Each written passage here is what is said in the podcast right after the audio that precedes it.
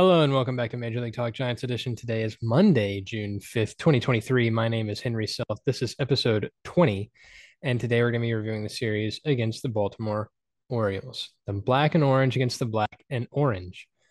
The 19th series of the season for the Giants came against a strong contender this year in the Baltimore Orioles, who are second in the AL East and would be first in the NL had they actually been in the NL. This series opened with a splash and looked like it was going to be the Giants series to win. Lamont Wade Jr.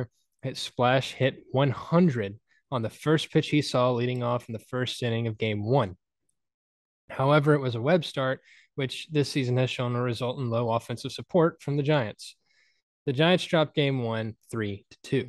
In game two, Cobb came out and spun another great game, carrying a shutout into the eighth, and with a three-run third inning, the Giants shut out the Orioles 4-0 to take game two. Game three, a wonderful day game, started with hope of taking the series. It ended with the Giants under 500 again. DeSclafani struggled with his command in a disastrous third inning, which saw the Orioles score 6 runs on 3 walks, a hit by pitch, 4 hits, and a sac fly sealed the fate of the Giants, who would only score 3 runs. The Giants dropped game three and the series 8-3. The starters for each game were Kramer versus Webb, Bradish versus Cobb, and Wells versus DeSclafani. So, game one, the Giants started Webb, who once again did not get much offensive support despite giving another quality start. Webb's final line was 7 innings pitched, 4 hits, 3 earned, 1 walk, and 6 strikeouts. Unfortunately, he did give up a solo home run in the 7th, which would end up breaking the tie of the game. For our lineup, you had Wade Jr. at first, who went 1 for 4 with a strikeout and a home run. Davis was at third. He went 1 for 3 with a strikeout and a run. Yaz was in right. He went 1 for 4 with an RBI. Haniger was in left. He went 1 for 4 with a strikeout. Sable was DHing 0 for 4 with 3 strikeouts. Schmidt at second, then would go to play shortstop. He went 1 for 4 with a strikeout. Bailey was catching. He went 0 for 3 with 2 strikeouts. Conforto would come in to pinch hit for his spot, and he would go 0 for 1 with a strikeout. Crawford was at short. He went 0 for 1 with a strikeout. And then Crawford went 0 for 1 with a strikeout and a walk. And then Slater would pinch hit for him and then go to play center, and he went 0 for 1 with a strikeout. Wisely was in center, but then would go to play second, and he went 1 for 1 with a walk. And Flores would come in a pinch hit for his spot and then play second, and he would draw a walk.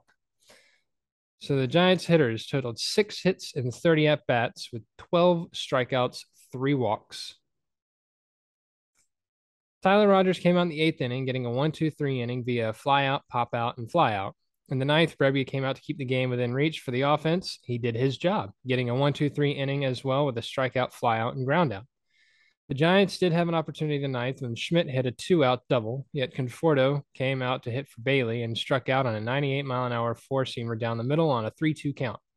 The Giants also had a chance in the 8th when Flores walked and Davis got hit by a pitch with only 1 out, but Yaz grounded into a double play on a 2-1 sinker down low.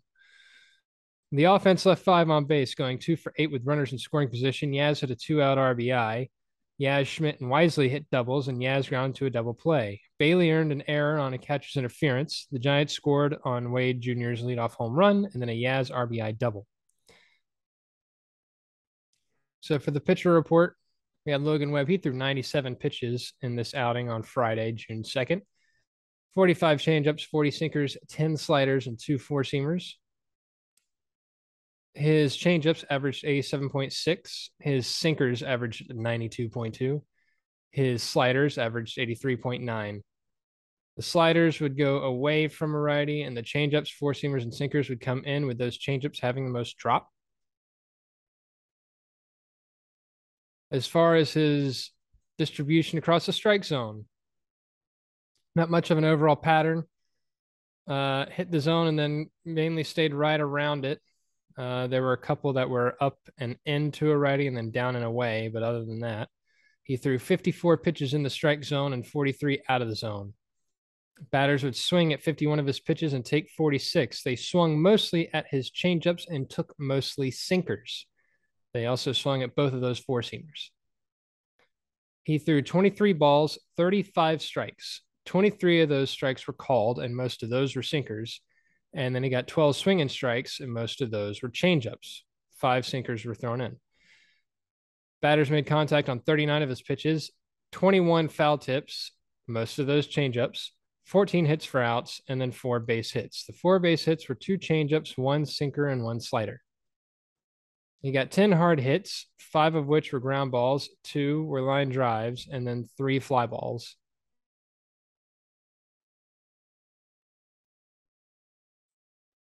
Calling the balls and strikes, Nick Marley. He has a 90% overall accuracy with a 93% overall consistency, plus 0.25 runs for San Francisco for his overall favor.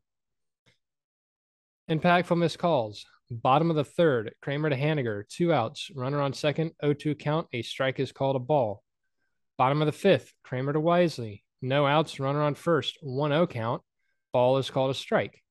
Top of the third, Webb to Rushman, no outs, bases empty, 0-1 count, ball is called a strike. His called ball accuracy was 96%, 3 of 85 called balls were true strikes, and his called strike accuracy, 80%. 10 of 50 called strikes were true balls. That's pretty abysmal. Don't want to see that many missed calls there. So that leads us into game 2. So now the Giants are down 1-0 to the Orioles in this 3-game set. Game 2, Cobb came out and pitched another great game. He had 3 straight 1-2-3 innings between the first and the fifth, and ultimately took a shutout to 7 2/3 innings. His final line was 7.2 innings pitched, 5 hits, 7 strikeouts, no walks. For our lineup, Wade Jr. was at first. He went 2 for 3 with a strikeout, 2 walks, and a run. Davis was at third. He went 1 for 5 with a strikeout, a run, and an RBI. Yaz was in center. He went 1 for 3 with 2 strikeouts and a run. Then Slater would come in a pinch hit and then go play center and then go play left field. And he went 1 for 2 with an RBI. Flores was DHing. He went 3 for 4 with 2 RBIs. Sable was in left. He went 1 for 4 with a strikeout. Then Johnson would come in to play center field, and he didn't get a chance to hit. Haniger was in right. He went 0 for 3 with a strikeout and a walk. Bailey was catching. He went 1 for 4 with 2 strikeouts. Schmidt was at second. He went 0 for 4 with 2 strikeouts. And Crawford was at shortstop. He went 0 for 3 with a strikeout, a walk, and a run. So 10 hits and 35 at-bats, 11 strikeouts, and 4 walks. So Alexander would come out to get the last and slightly comical out of the 8th inning on a ground out to the pitcher, which he fell down as he was going to grab it and then managed to make the throw to first for the out, saving a run from the ground. Duvall would come out for the 9th, pitching a 1-2-3 inning via strikeout, ground out, and ground out. The offense left 11 on base, went 3 for 13 with runners in scoring position. Flores, Yaz, and Wade Jr. hit doubles. The defense turned 1 double play. The Giants scored on an RBI single from Davis, a 2 RBI single from Flores, and an RBI single from Slater. So in this game, like I said, you had Cobb. He was the starter, 103 pitches in his 7 2/3 innings pitched, 58 splitters, 32 sinkers, 10 knuckle curves, and 3 sliders. His splitters were averaging 89 on the nose. His knuckle curves were averaging just shy of 83, 82.9. His sinkers were 94.5, and the 3 sliders averaged 86.3. As for the movement, most things are moving in toward a righty as far as lateral movement. Those knuckle curves had a lot of drop, almost a 6-foot release point. As for his distribution across the strike zone, most of it kind of stays in and starting to come down to a righty.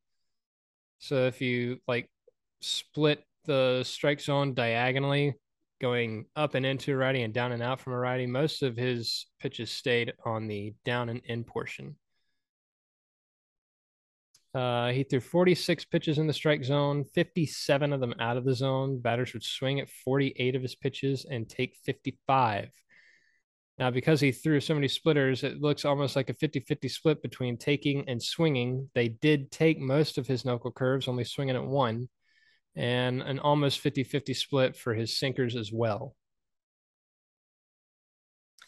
33 balls, most of which were splitters, 36 strikes, 20 of them called, 16 swinging. Of the 20 called, the majority were sinkers. The 16 swinging strikes, the majority of them were splitters.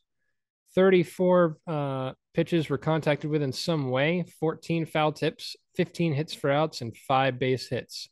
For the 5 base hits, 3 splitters, 2 sinkers. He got 5 hard hits, 1 ground ball, 2 line drives, and 2 fly balls. 4 of those hard hits were splitters, 1 was a knuckle curve.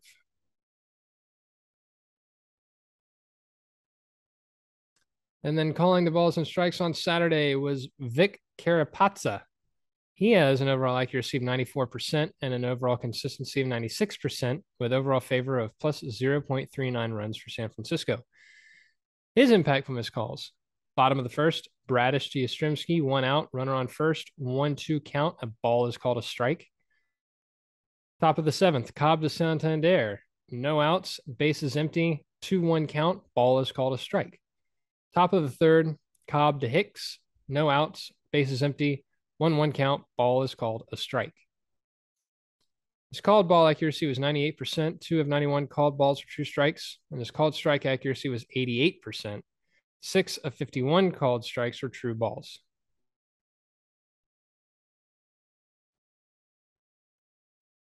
So, that leads us into our final game, which was shaping up like it could be a pretty good game. You had DeSclafani coming to start, but he didn't make it past 3 innings. He had a 1-2-3 first inning and only had 1 runner on in the second inning due to a throwing error from Davis. In the third, his struggles were out in the open for everyone to see. At one point, he threw 8 straight called balls. Though looking at the locations on ESPN, 7 of them are very much borderline calls, with 3 of those 7 not even really borderline, but being in the strike zone. His final line was 3 innings pitched, 5 hits, 6 runs, 5 of them earned, 3 walks, 2 strikeouts. The lineup for the Giants: Wade Jr. at first, 0 for 3 with 2 strikeouts, a walk, and a run. Davis at third, 2 for 3 with a walk. Flores DHing, 0 for 3 with a walk, and a run, and an RBI. Sable on left, 1 for 4 with 2 strikeouts, a run, and 2 RBIs and a home run. Haniger in right, 0 for 4 with 2 strikeouts. Bailey catching, 0 for 4 with 2 strikeouts. Schmidt in shortstop, 0 for 4 with 1 strikeout, 1 RBI. Wisely at second, 1 for 3 with a strikeout and an RBI. Excuse me, those are incorrect.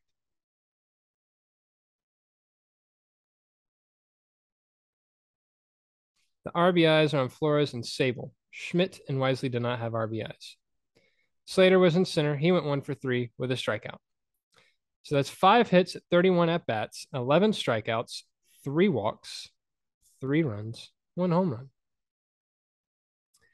So with DeSclafani being pulled in after the third, Junis would come out for the fourth, fifth, and sixth innings. He'd get a 1-2-3-4 via ground out, strikeout, and ground out. In the fifth, he got 2 ground outs, gave up a single, but then got a strikeout. In the sixth, he gave up a leadoff home run, but then got a strikeout, a lineout, gave up a double, and got a flyout. So 1 run. In the seventh, Walker came out and had a 1-2-3 inning via ground out and 2 strikeouts. In the eighth, Taylor Rogers made an appearance, getting a ground out, a strikeout, giving up a single, getting a strikeout. And then finally, Luke Jackson came out for the ninth, getting a ground out, then a fielding error by Wisely allowed the next batter to reach first. A flyout followed, and then an RBI triple. He would get a ground out to end the inning. In the bottom of the ninth with a 5-run deficit, the Giants hitters went down in order: flyout, strikeout, pop out.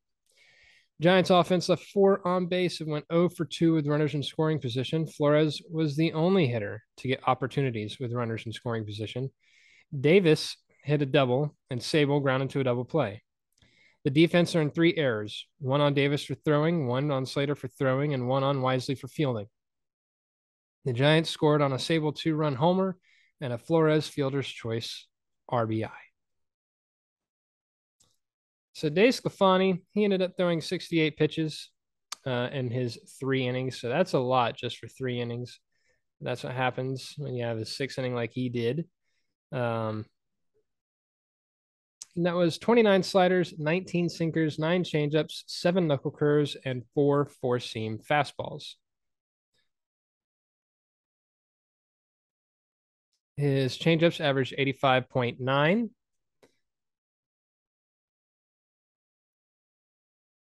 His four-seamers, 93.8. His knuckle curves, 82.8. And his sinkers, 93.2, with his sliders averaging 87.6. Knuckle curves obviously had the most drop. Sliders did not have much lateral movement. Changeups, four-seamers, and sinkers had lateral movement toward the batter. Strike zone, not much of an actual not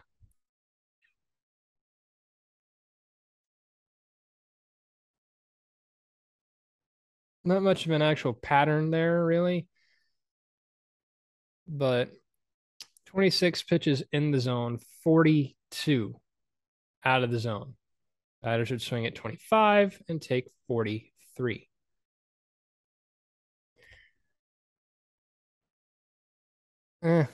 It looks to be about an even distribution between swinging and taking when you look at the types of pitches. There's not much of a not much of a disparity there. 28 balls, 19 strikes, 15 called, 4 swinging. Of the 15 called, they were mainly sliders. Batters made contact on 21 of his pitches, 9 foul tips, 6 hits for outs, 6 base hits. The 6 base hits were 3 sliders, 1 four-seamer, 1 sinker, and 1 changeup. And 2 hard hit balls, a changeup for a ground ball, and a slider for a line drive. And then calling the balls and strikes was Jerry Lane. He has a 92% overall accuracy and a 91% overall consistency. Impact from his calls. Oh, he had an overall favor of plus 0.19 runs for Baltimore. Impact from his calls, bottom of the fifth, Wells to Slater, 1 out, runner on first. 0-2 count, ball called a strike. Bottom of the ninth, Voth to Bailey, 1 out, bases empty, 2-2 count, ball called a strike. Top of the ninth, Jackson to Santander, 1 out, bases empty, 2-1 count, ball called a strike. His called ball accuracy, 96%, 4 of 105 called balls were true strikes. And his called strike accuracy, 84%, 10 of 62 called strikes were true balls. And them's the games. So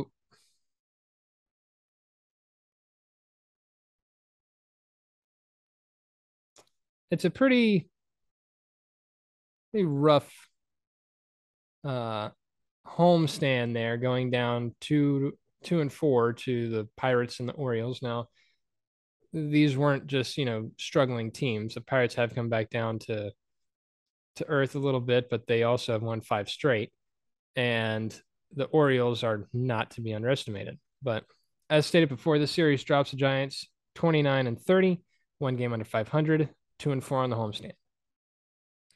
They're now 5.5 games back of the Diamondbacks and Dodgers, who share first place currently at 35-25 each. They are 2 games ahead of the Padres, who are 27-32, and 4 games ahead of the Rockies, who are 26-35, who we are about to go play Tuesday, Wednesday, and Thursday. With regard to the wild card, the first spot is occupied by both the D-backs and Dodgers right now until one becomes the sole possessor of first in the West. The Pirates hold the second spot at 31-27, and the Marlins hold the third spot at 32-28. That puts the Giants 2 games out, with the Mets a half a game ahead of them at 30-30. The Padres and Phillies are the next 2 teams behind the Giants, each sitting at 27-32, 2 games back of the Giants. So, and I guess that's why Farhan pretty much said that they're going to be aggressive at the trade deadline coming up on August 1st. So we got just under 2 months to go. Now, a couple of things to point out with some of the trends, and a lot of what I'm going to be taking is straight from an Athletic article. One, Giants don't lose slugfests. We don't rally. They are 0-17 when their opponent scores at least 7 runs.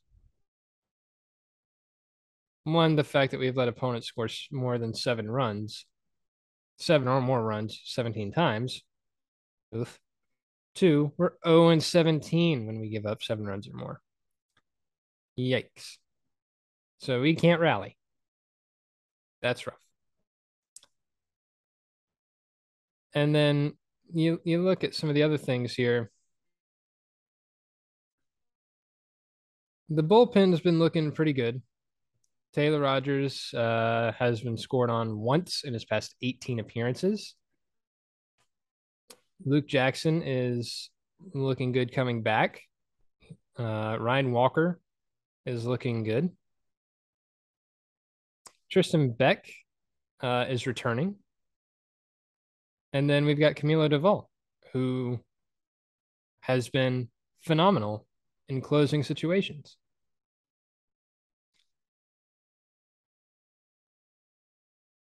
And then you look at some of the rookies that we've had, Patrick Bailey and Casey Schmidt.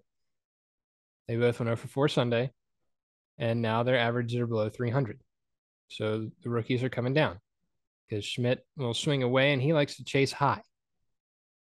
And over the past 5 games, Schmidt is only 2-for-19 with no walks and 6 strikeouts. Bailey is 3-for-19 with no walks and 10 strikeouts. The Giants lost 4 of those 5 games.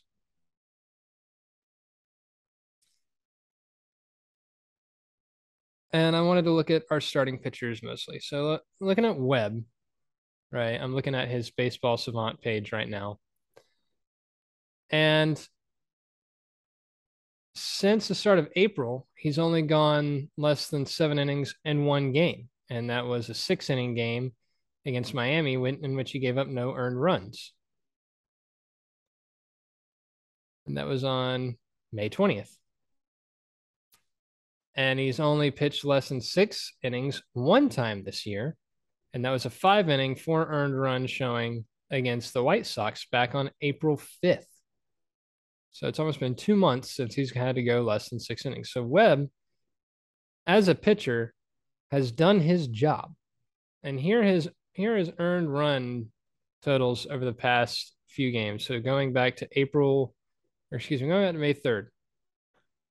7.2 innings, 2 earned. 7 innings, 1 earned. 7 innings, 1 earned. 6 innings, no earned. 7 innings, 1 earned. 7 innings, 3 earned. Quality starts.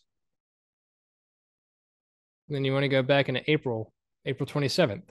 6 2/3, 2 earned. And then April 22nd, 7 innings, 2 earned.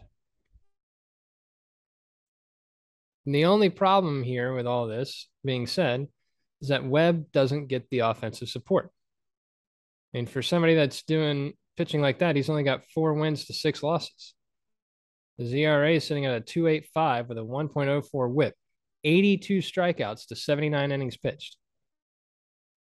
He has started 12 games, and he sits at 4-6. And he's got some good red here on his his Baseball Savant. 88th percentile in chase rate, 88th percentile in walk rate, 85th percentile in extension. His strikeout rate, 69th percentile. His expected ERA, 74th percentile. The only blue he's really got on here is fastball spin. Oh, well. Hard hit percentage, though, is what hurts, and the average exit velocity.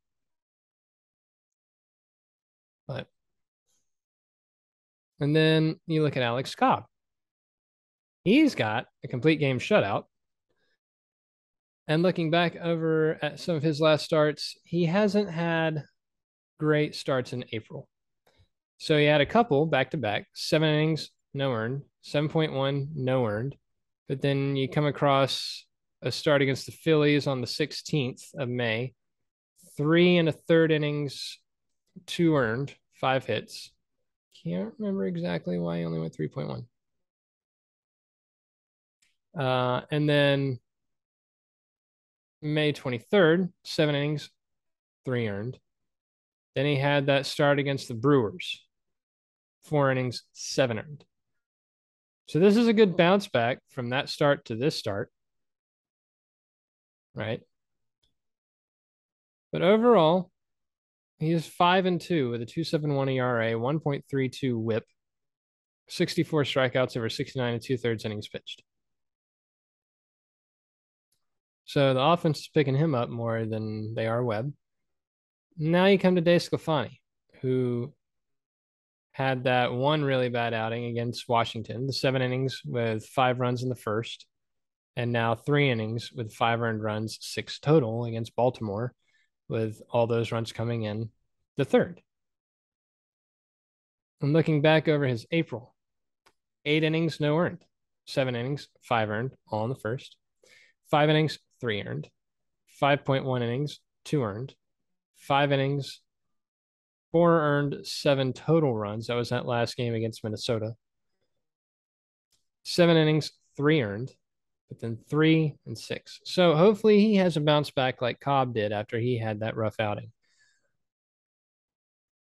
But if you look back at a lot of Cobb's starts, he doesn't 6 innings, 6 1/3, 6 2/3, 5, 6, 8, 7, 5, 5, 1, 5, 7, 3. He regularly goes under 6 innings.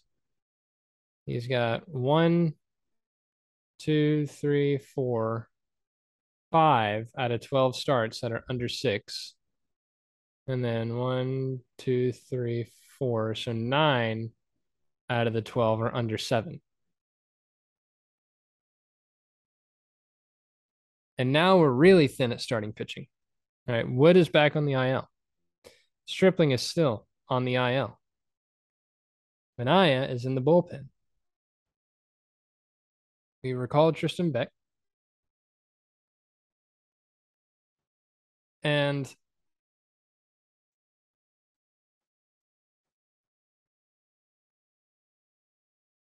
this is not the position the Giants really thought that they were going to be in at this point in the season when they were looking at all their moves in the offseason that they had made. They sign a couple of pitchers that have the potential to be starters if they can get back to really good form. They already had their main 3, Webb, Cobb, and DeSclafani. They had Wood as their 4th. So they really only needed one of the 2 pitchers that they signed to really hit well if they were gambling. Minaya is starting to come around, but it seems like it's better when he's coming in behind 1 inning pitched from Brevia. And another thing about DeSclafani, 11 consecutive starts with 5+ innings and 2 or fewer walks were tied for the 3rd longest to start a season in the Giants San Francisco era. 2.70 ERA in April, 4.10 ERA in May.